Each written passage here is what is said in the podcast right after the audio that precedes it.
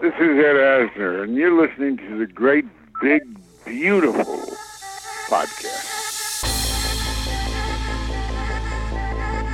Well, we have one of those new talking machines. Now that is something. It plays music right here in our home. Progress is something we can't take for granted. Progress takes a lot of people wanting it and willing to work for it.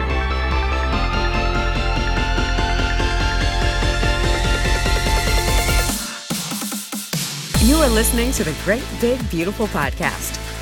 This week on the show, Unfortunately, there are more people waiting for organs now than when I wrote Coma 40 years ago. And uh, I, I wrote Coma in hopes of changing that circumstance to get people more interested in the issue. So the issue hasn't changed. In fact, it's gotten worse. There's more people waiting today than there were then. So it's going to be a monumental issue to solve, and I believe that CRISPR Cas9 is going to solve that. here are your hosts, Jamie Greene and Anthony Karcz. Welcome back to another episode of the Great Big Beautiful Podcast. You can find us online at thegbbpodcast.com. You can find us at all those social type places at the GBB Podcast. You can, uh, I'm not sure where you downloaded us from this week, but you can find us wherever you find podcasts. So iTunes, Google Play, TuneIn, Stitcher, um, YouTube, uh, I don't know, all those places. So, gentlemen, hello. I've got two lovely guests this week. So, introduce yourselves, say hello. Hey, I'm uh, Anthony Karcz of Roarbots and Forbes and, and so many things. I've, I've lost count. Um, how you doing, Jamie? I'm excellent. Thanks for coming back. And I'm Kishore, uh, second time, long time. Uh, so I'm great. I'm grateful to be back. Uh, I I work at a site called Tested.com, and Oh, just uh, just awesome a little site called Tested. yeah, but you've also got your own podcast, though, right? Plug it. Yeah. I have a science podcast called Inquiring Minds, where we interview a scientist every week and have long form discussions about uh, science in the context of what's happening in society, which is a perfect segue to this week's conversation. It is a perfect segue. This week, I had the pleasure of talking to Robin Cook, who, if you know him, you know of his books. He is uh, commonly, I guess, referred to as the medical thriller guy, but uh, he kind of broke onto the scene bunch of years ago with Coma. Uh, if you if you know of Robin Cook only tangentially, you probably know of him because of Coma. But he has written many, many, many other books. And his most recent book that's out now is called Pandemic.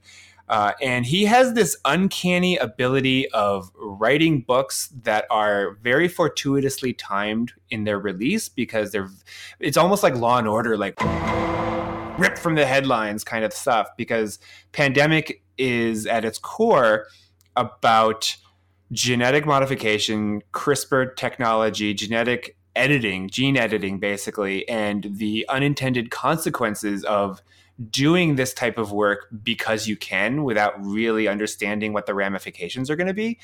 Uh, and his book is fiction, but it happened to come out within weeks of this actually happening in the real world. But before we get into that conversation, I wanted to have Anthony and Kishore here because we're going to be talking. I wanted to just sort of give a quick and dirty background on what CRISPR Cas9 is. Uh, and then we can talk about what actually happened in the real world to make this so timely. So um, I'm going to turn it over to Kishore because you probably you're the brainy one here. Uh, I will take that moniker. Uh, I will say though that ripped from the scientific headlines is less sexy than ripped from the headlines. So Right. That, that's why I- I said it that way. uh, CRISPR is this technology that people have probably heard in pop culture or in the news generally.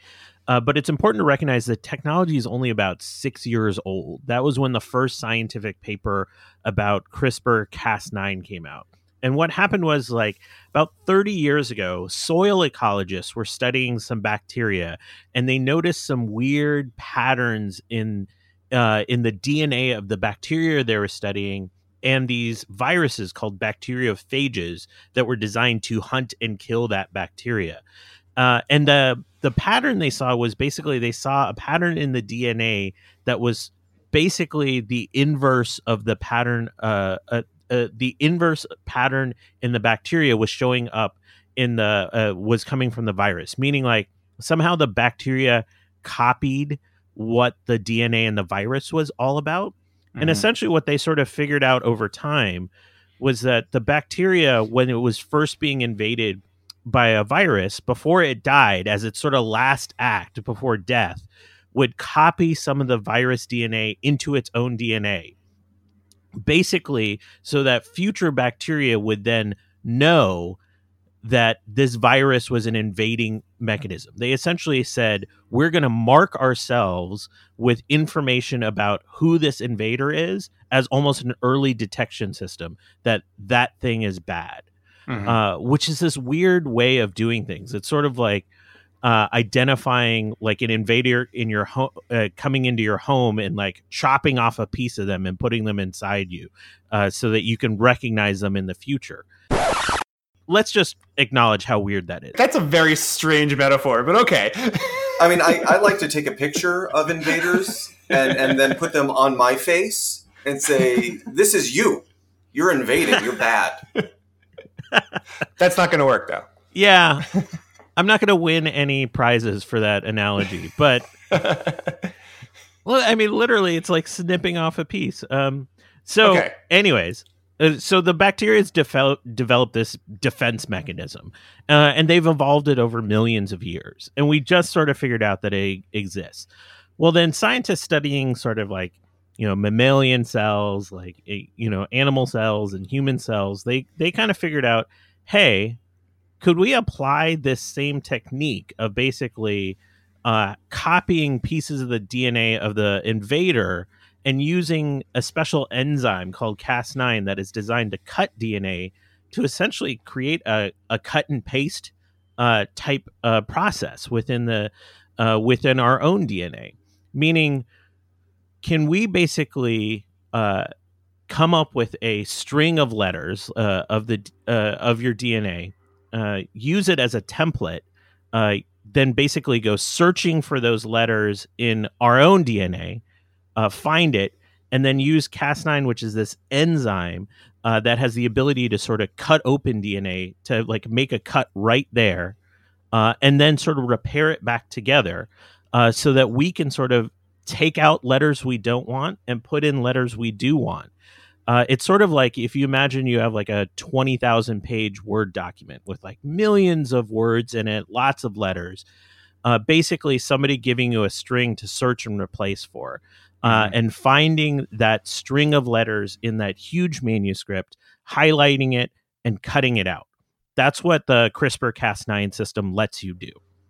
And as anybody who has actually done that copy, replace all in a large document, there are always unintended ripple effects. like it's never as easy as you want. So one of the things that I've heard repeatedly with CRISPR Cas9, this technology, is that the potential the scientific and medical and the potential the, the ramifications for for healthcare like it's phenomenal like the, the there are so many goods that can come out of this but the flip side of that is like in the same breath every time you hear that it's always like presented as this very real danger yeah i mean zooming out because it's so new we kind of don't know much about the technology yet we don't know its long-term ramifications because it is still being tested in a lot of ways. So one of the big things is that okay, let's just say it works. We we're going to gloss over what you said, which is totally true.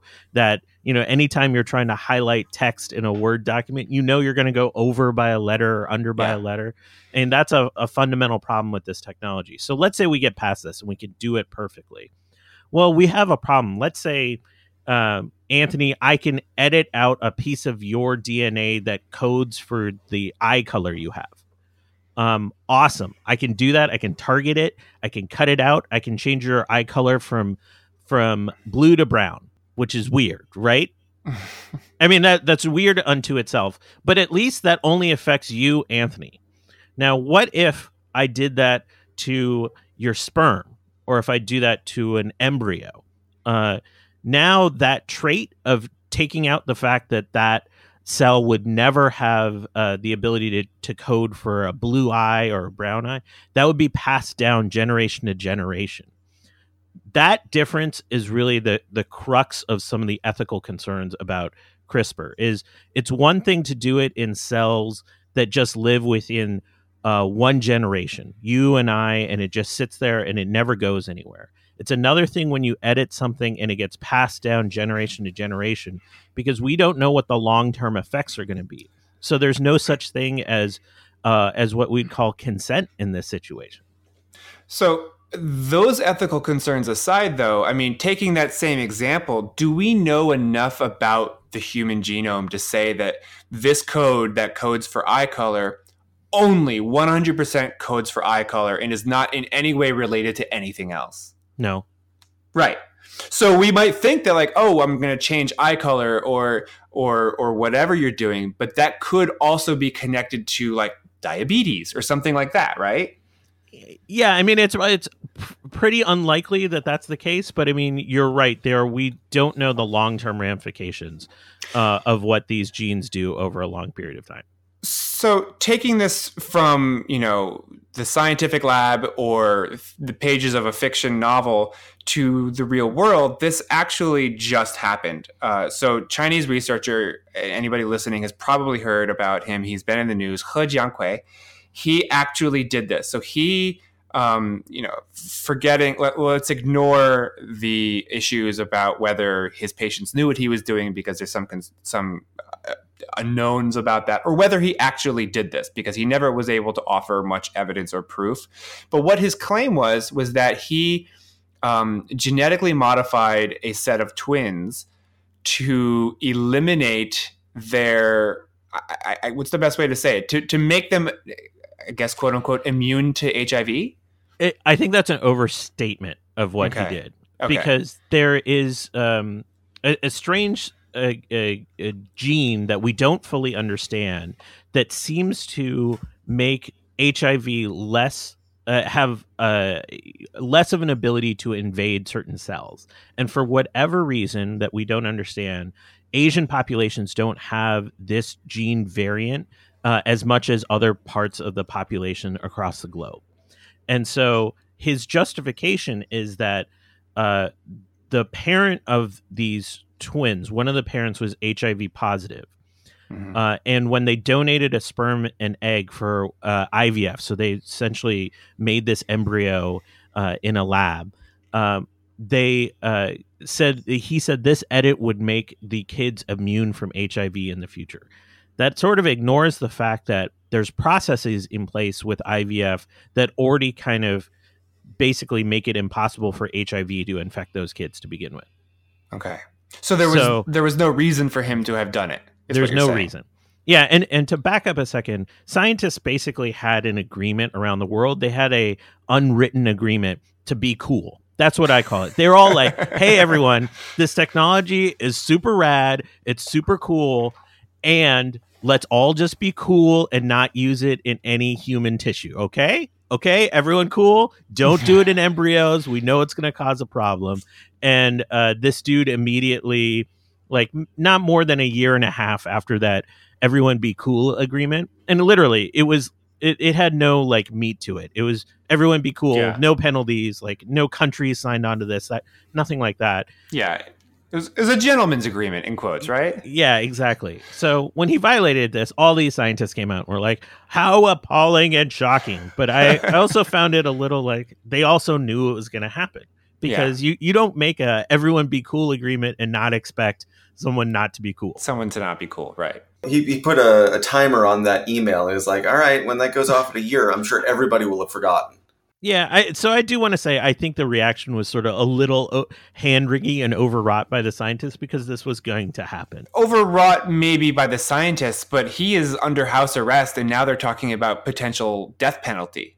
As, uh, the, so the death penalty uh, idea came from a British colleague of him who okay. has no information that that is actually happening, but it does appear. The New York Times did a story about a, a week and a half ago uh, that showed pictures of him in like a university-owned apartment where he appears to be fully under house arrest. Well, I don't think the Chinese government was too happy about the the kind of press attention that this brought. And I will say this was the weirdest scientific announcement I've ever seen because usually when you have a big paper coming out, you have a big announcement and Discovery usually release a paper, you go to a scientific conference, you give a talk about it. Uh, he decided to release his findings on YouTube, which is not the typical way you talk about that kind of stuff. And so that was all very weird. Um, most scientists agree that he probably did this, but we don't have all the hard data to confirm everything. Because he was supposed to have done that presentation where he was supposed to bring proof and evidence, and he had nothing to show. Again, it was just, you need to believe me because I say that I did it. Uh, it, for the most part, he did have a presentation at a scientific conference where he put up slides, and uh, a lot of the scientists that were at that meeting that looked at the slides like said that like the data looks legit, but no one's Mhm. like really dug their hands into it because it's never been made available. What do you think? Do you think that he did it? I think he did it. Yeah. For I mean, based on the the scientists that um that commented on it, it looks Mhm. likely. It's probably not as clean, um, as perfect of a cut as he sort of indicated there. Yeah. Uh, I think the real problem is what happens to those to those girls. They're Yeah. alive. They and now they have this this you know genetic uh, change in them. And, and what I've read, and you can correct me or, or, or explain it further, is that one of these unknown cut and paste errors that was introduced was that they might be, I guess, resistant to HIV, but they're much more susceptible susceptible to influenza and other diseases now because of that change. It could be like uh, like honestly, no one has uh, been given any medical access to the kids, and obviously they should have every right to privacy Sure. uh, going forward. But without that, we can't uh, for sure confirm that what what he did and did not do at this point. So that's possible that they could be more susceptible to those diseases if he did what he said. But we're we're still not sure. We just don't know. Uh, moreover, obviously, they couldn't give consent to this, and the parents Yeah. were um, who you know did this IVF treatment. Even though they gave a form of consent, they couldn't consent to this. They're Yeah. just parents that wanted to have a kid. Yeah. Uh, and so I think that's the fundamental crux of everything around CRISPR is that is um, while unintended consequences is a phrase that's used to make a lot of bad science fiction movies. I think um, here it, it's really relevant because uh, the technology is really young and we have to be careful because uh, we don't want to uh, make choices for people uh, that they can't actually consent to. So, eh, with this technology that you know has been heralded as this great, you know, world-changing technology, if we can understand it and control it, but there's still this understanding and this this quote unquote gentleman's agreement to just let's be cool and not test it on people. How do we get to the point where we can do that and we can unleash the potential of this technology?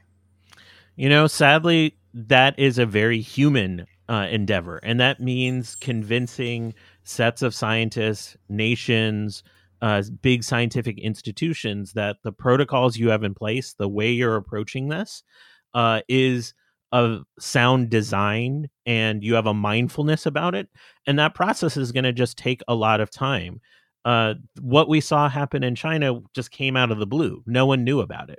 I think what has to happen uh, is it is for it to be transparent a lot of people to have input for it to go slowly uh, but it's gonna happen. Like one thing i've sort of learned from covering science and technology over the years is like the science and tech is gonna go where it wants to go and uh, the question is is how we react to it so basically we're living i mean this is the the scientific doom and gloom scenarios have become reality or have not if not reality have become not so science fictiony anymore Yeah, and we're in a place where what society thinks about this uh, technology could have a real impact on it.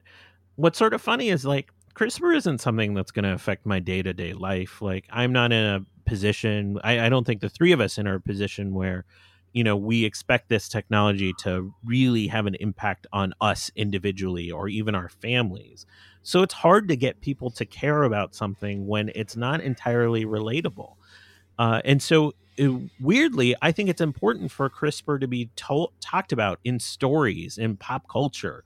Um, you know, earlier this year, The Rock had a movie Rampage, which was, Yeah. by the way, terrible, uh, but it featured CRISPR in it, and it was sort of the crux of how the monsters came to be. And while I think a lot of the um, you know the storylines that are being generated in pop culture around CRISPR are you know way beyond where the technology is, I think that's a foray into how to get people to think about this critically. Uh, and so I'm all for this uh, story being told, even if it's being told in fictional outlets, because we need to have this conversation Yeah. uh, by any means necessary. I, I agree. And, you know, between Rampage and uh, uh, Robin Cook's Pandemic, the stories that are being told, though, are about those unintended consequences. You know, they, they always end poorly. And I think, you know, it's great that the stories are being told and it's great that the technology is being put into, you know, out there for mass consumption. But what I would love to see are stories where this technology is used ethically you know? I mean it's not it doesn't maybe doesn't make for as great of a story but you know techno- where, where this is maybe commonplace and this is you know we've learned how to control it and we can use it for good. And that might get people to see the actual potential rather than just look this technology creates scary monsters. I look at it this way. Uh, I think you have to go through a process where people are exploring it, and the fear is the natural one to explore. So we're in like the Morgan Freeman asteroid's going to hit the Earth part of this story now, and in a few years we'll get to the Matt Damon on Mars having a good story part of the story.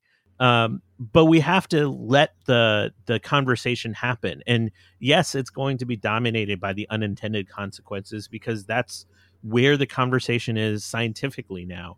Uh, when we start to see the the good stories emerge, like where this tackles rare diseases and actually helps people that it was designed to, like people that have Huntington's disease or other rare genetic conditions, then I think we'll start to see the pop culture stories start to reflect that as well. I- I'm looking forward to uh, Matt Damon playing both twins. that, that's why you're here, Anthony. Thank you so much. That's great insight. but I have to say that was a much better analogy. The uh, the Morgan Freeman versus Matt Damon's portion of the story. I, I like that.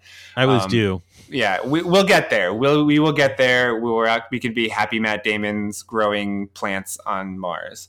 Um, but until then, we've got to we've got to suffer. I guess I don't know if that's the right word. We've got to make it through all of the scary stories and the real life stories where um, you know scientists are just trying to push the envelope and maybe they do it in the wrong way and and and their career is ruined. But we hopefully there won't be that many more stories like that. But keep an eye on the news. Keep an eye on bookshelves. Um, I think we're only going to be seeing more and more stories where this plays a central role. Anthony and Kishore, thank you guys so much for joining me this week. Thank you. Thank you. This has been awesome. And thank you guys for listening, coming back week after week, hitting subscribe, listening to the conversations. Uh, here in the new year, we've got a whole bunch of great episodes coming up. We've got actors, musicians, directors, authors, artists, all kinds of people. And I can't wait to bring them all to you. So stick along, stick along, come along for the ride and stick around. And uh, here is my conversation with Robin Cook. Take care.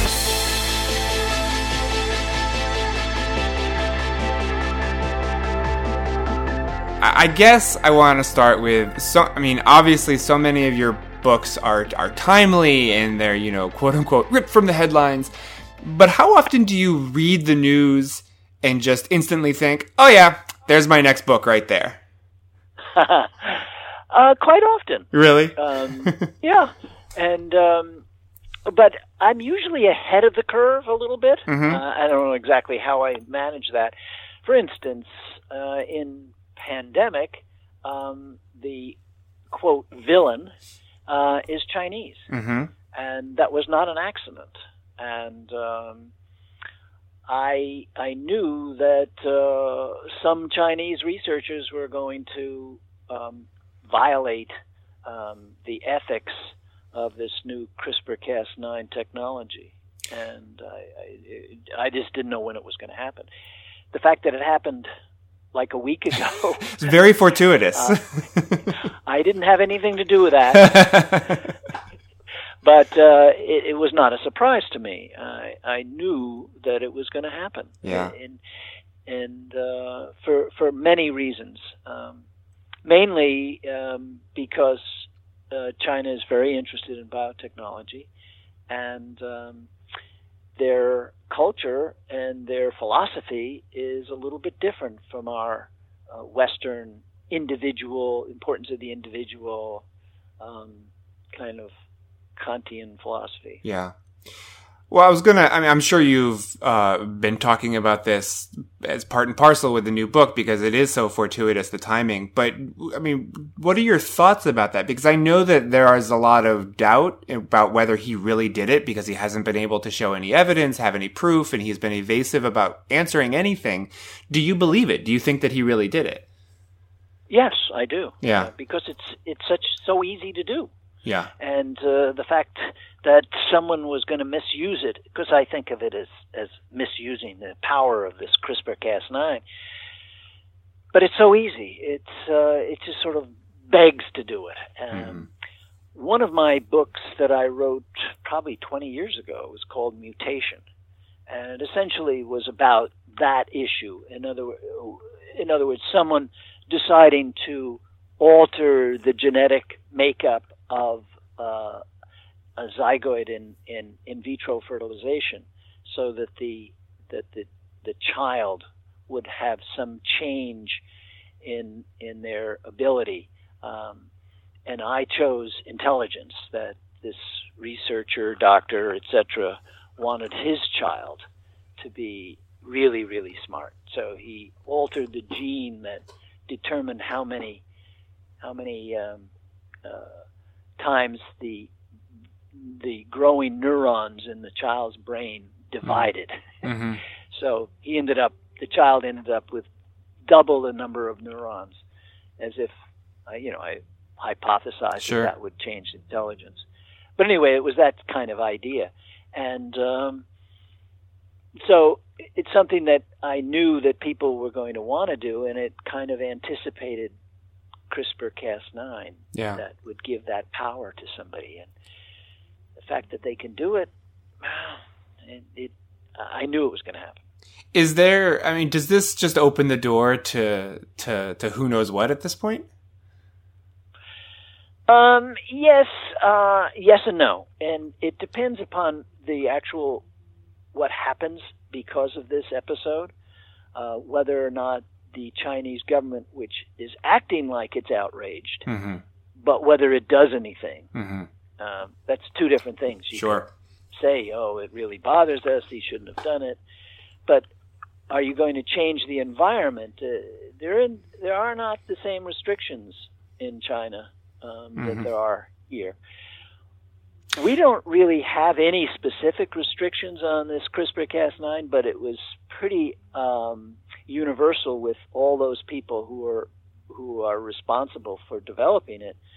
Um, that that should not happen, not for a long time until more is known, and some very specific reason to do it.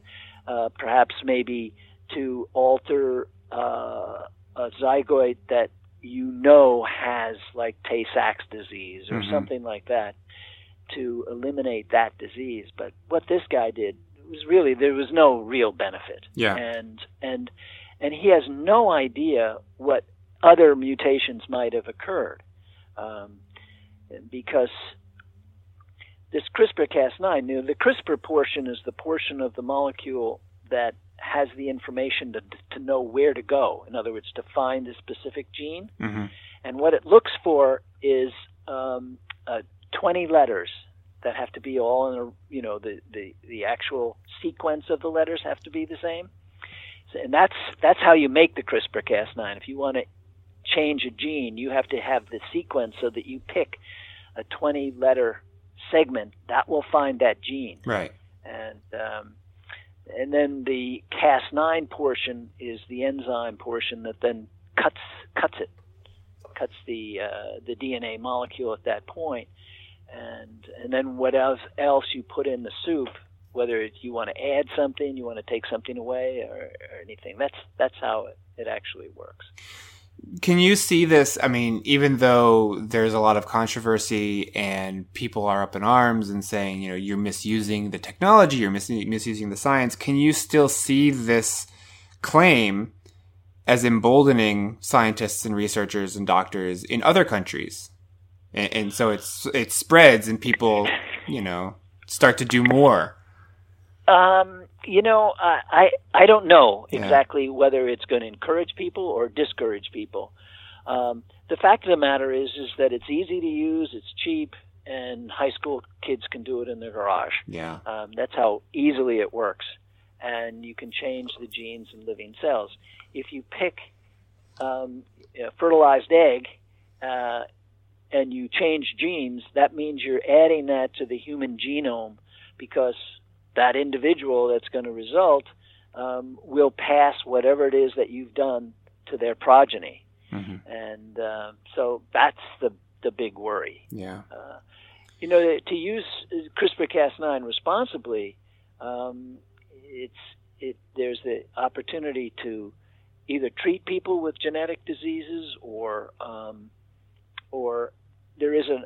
I mean, if you had a zygote, and there's there's this couple every time they produced a zygote to to have a child, it had the same problem. You know, if it's a, a dominant um, uh, uh, genetic disorder, you could use it to then fix that specific gene so they, the child wouldn't have that illness.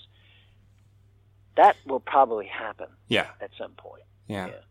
But uh, for what this guy did, you know, it, the benefit is, is is silly because he said, you know, to keep the kid, it changes one receptor protein on the surface of the cell. But what does that protein do otherwise in the cell? Nobody really knows. Right. You know, it's uh, and then and what they do know that it has something to do with transporting the HIV virus into the cell, but by eliminating that, okay, maybe the HIV can't get in that cell. What else but have you done? it actually makes it yeah it makes it easier for West uh, Nile virus and influenza to get in the cell. Hmm. So you know you get some, Ripple- you lose some. Yeah, the ripple effects that you can't even predict. And the and the worst part actually is, as I described before, the twenty sequence, twenty letter sequence that that guide finds.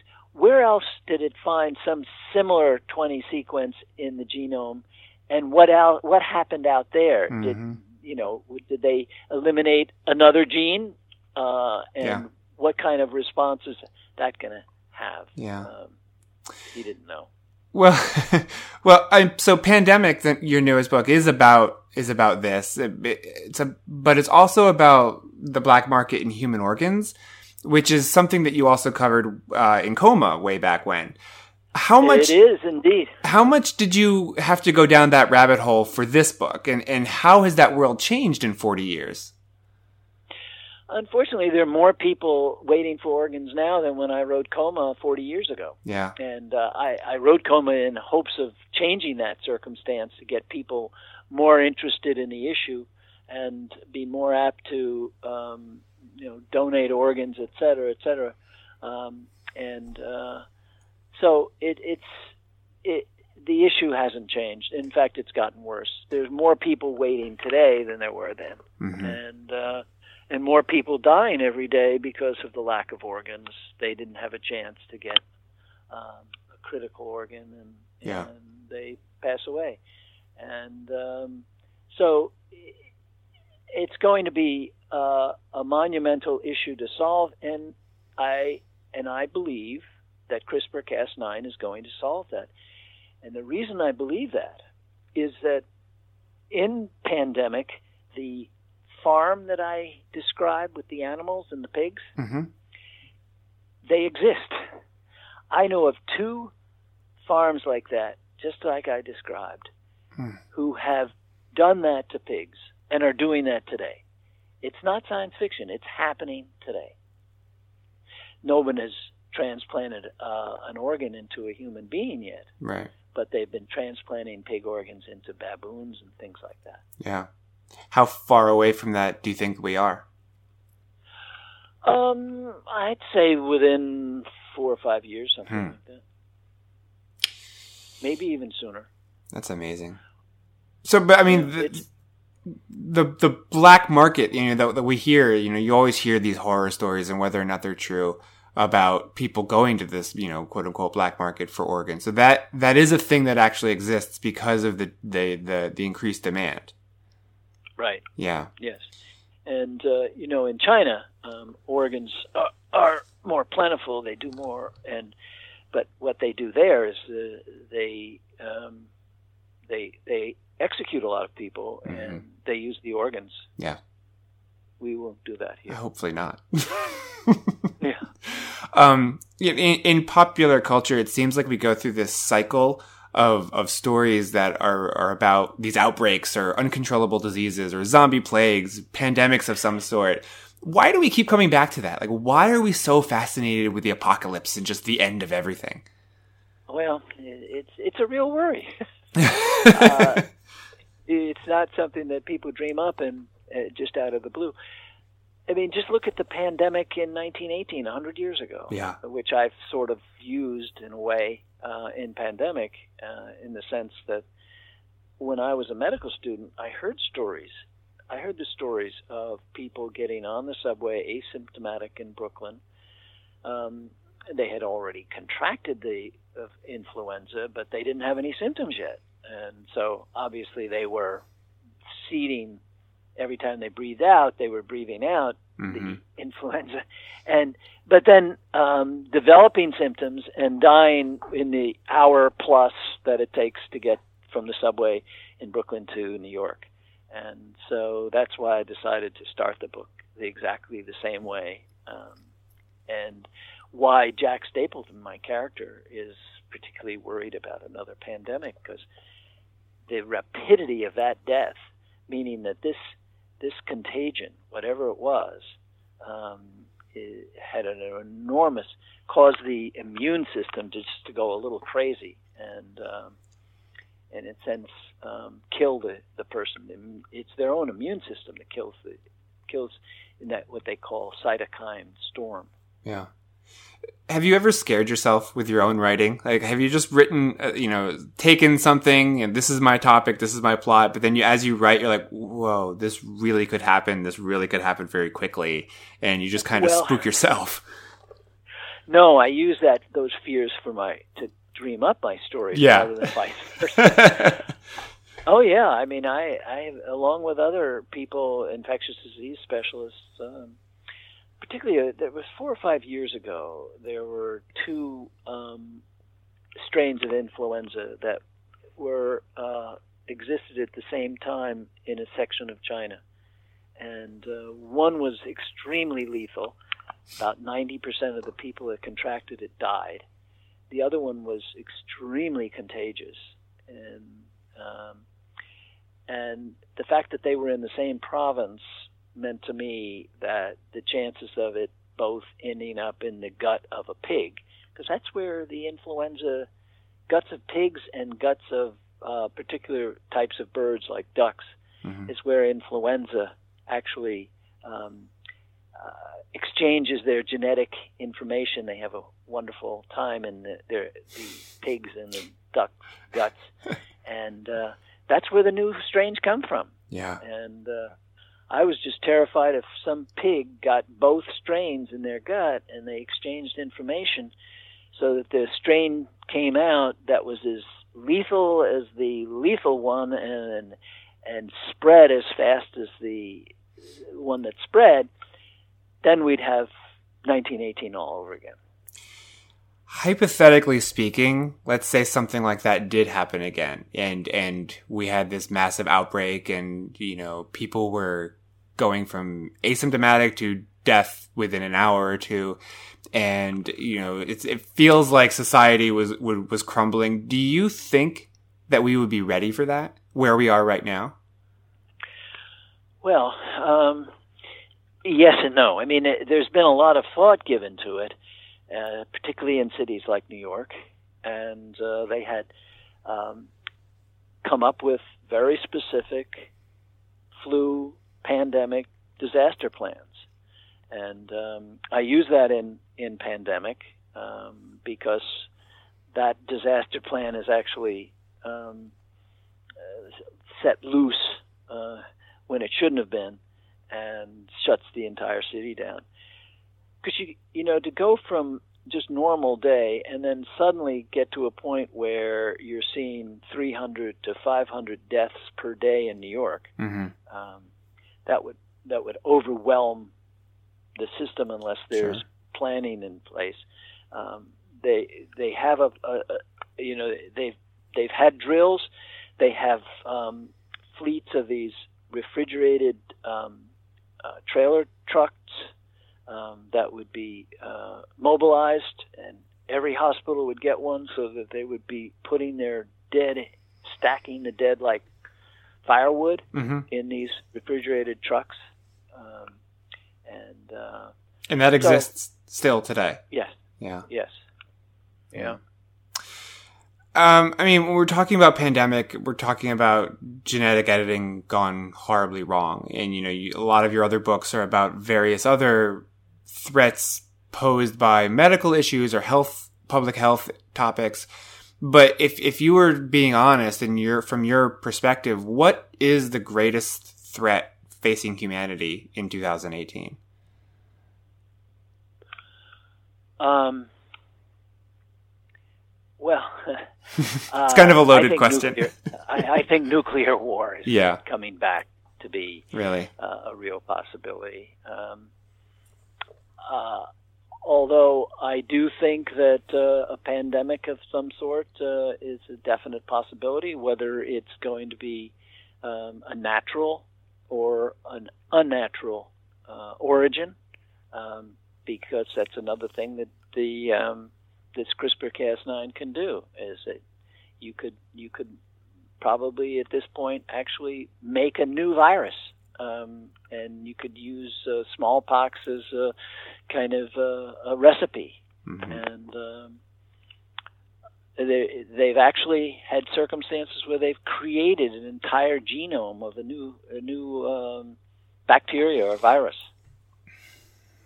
It's terrifying. I mean, it's just thinking thinking about what could happen and what somebody could do, you know, and it's a lot of the science fiction is no longer science fiction, it's science. Yep, yep. And as I say, with with pandemic, it's not science fiction. Yeah. that's going on exactly as I described is going on, and it's interesting in pandemic. The problem comes from not that the system or the uh, what they were doing was wrong, is it actually came from a sabotage.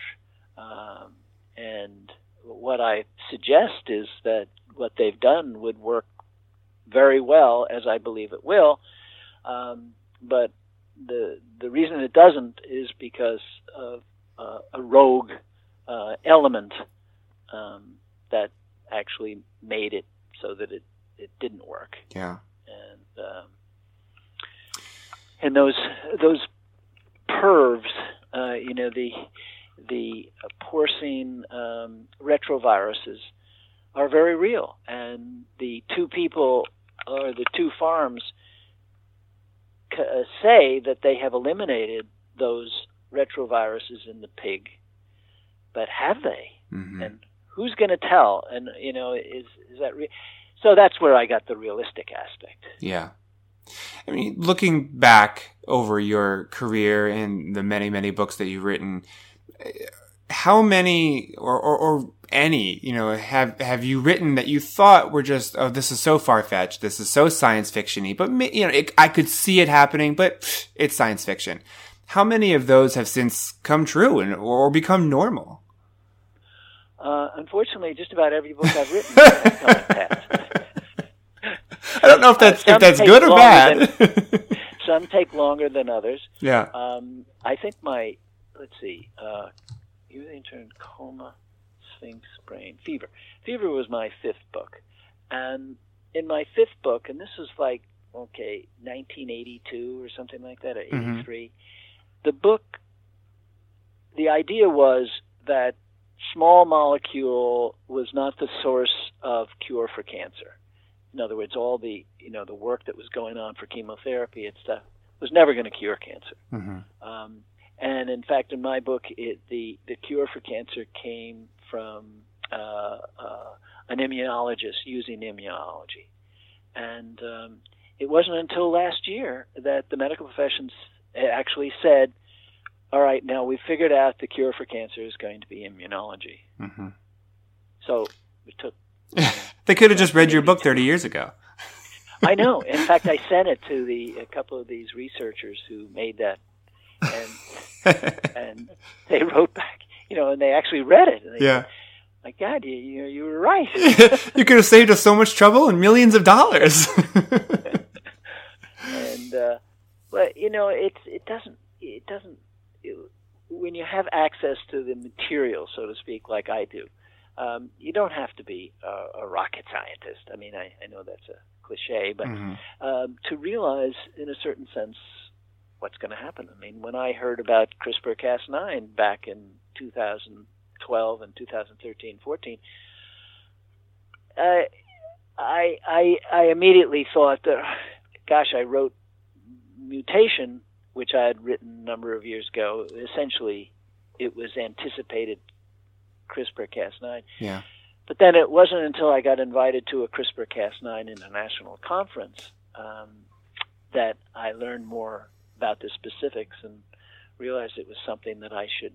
It's, it's really going to make a big mark, and it's something I should use in one of my books Mhm. uh, because it's people should know what's going on, and that that's really why I started writing books in the first place. Is to use entertainment to get people to understand biotechnology and or medical medical issues um, that could affect them Mhm. or make it possible for them to be a responsible citizen. Uh, that hasn't happened. That, I mean, you know, to vote for people who, you know, the healthcare circumstance. Yeah. I mean, some of the the ignorance that is expressed by our politicians is so enormous.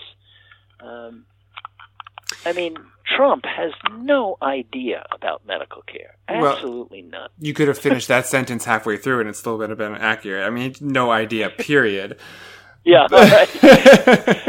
yeah, but for him to be messing around with executive orders, uh, Yeah. you know, about Obamacare, uh, and it's only because it had the name of Obama. Yeah, I mean that's that it. was why he doesn't like it. Yeah. and, uh, and also those the other Republicans who are against it. Um, they're against it because Obama gets the credit for it hmm and they said it should be replaced with something better.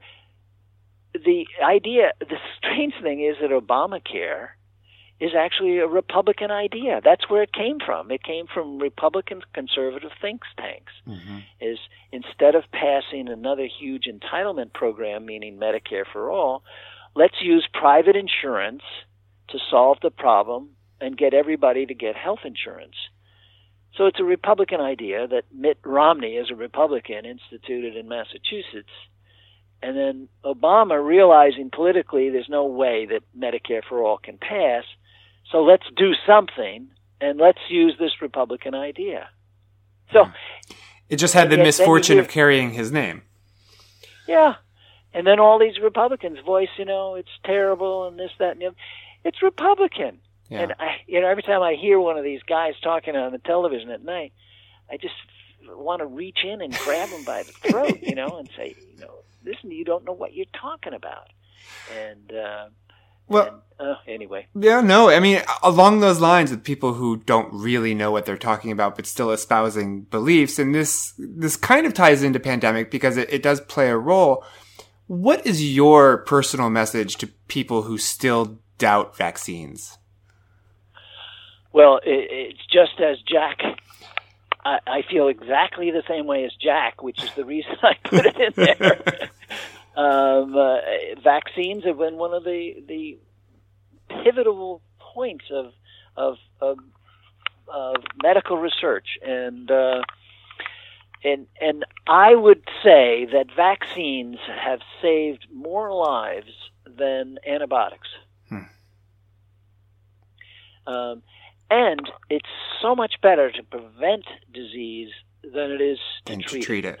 Yeah. Yeah No, here, here. and and vaccinations prevent disease and uh, and why we have this cadre of conspiracists in this country I really don't understand, um, who want to jump on anything and are immediately think that uh, there's some dark web that's doing whatever. Yeah. Um, and uh, um, and and then if something actually happened, what happened in vaccination is that there was an article that was published by an irresponsible physician in a in a supposedly responsible journal that talked about um, the association of autism and particularly the MMR Mhm. vaccine in children, and um, which ultimately got completely debunked, and the the journal, you know, uh, red faced and uh, and completely retracted it, and um, and yet it's still around Yeah. and that's why I put it in pandemic. You know, the um, the, the the mother-in-law of Jack's mother-in-law uh, still believes it, Yeah. and so I use it as a way of of getting the because everybody reading um, pandemic and they know Jack, they respect Jack. Yeah. So I was using him as a bully pulpit. Good for you. And- I mean, there are still people who think that the world is flat, so people will believe anything. Yeah, or or Curry just said that uh, yep. we never we never landed on the moon. yeah, that's crazy. It's crazy. I, I, I know we've run out of time and you've got to go. I, one last question, quickly, I guess. How do you see medicine and public health changing over the next generation? I'm hoping that we get a public policy, I mean, a public plan of some sort, and uh, we have to go to that direction. Um, medicine can't be the big business that it is. It, that it's it's a calling. It's it's taking care of people. It's not making money for people.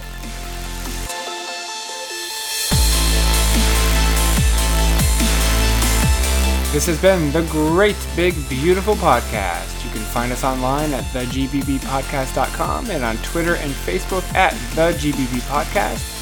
Thanks again for subscribing and listening. We really do appreciate it. And until next week, I am Jamie Greene, and you can find me at The Roarbots. Take care.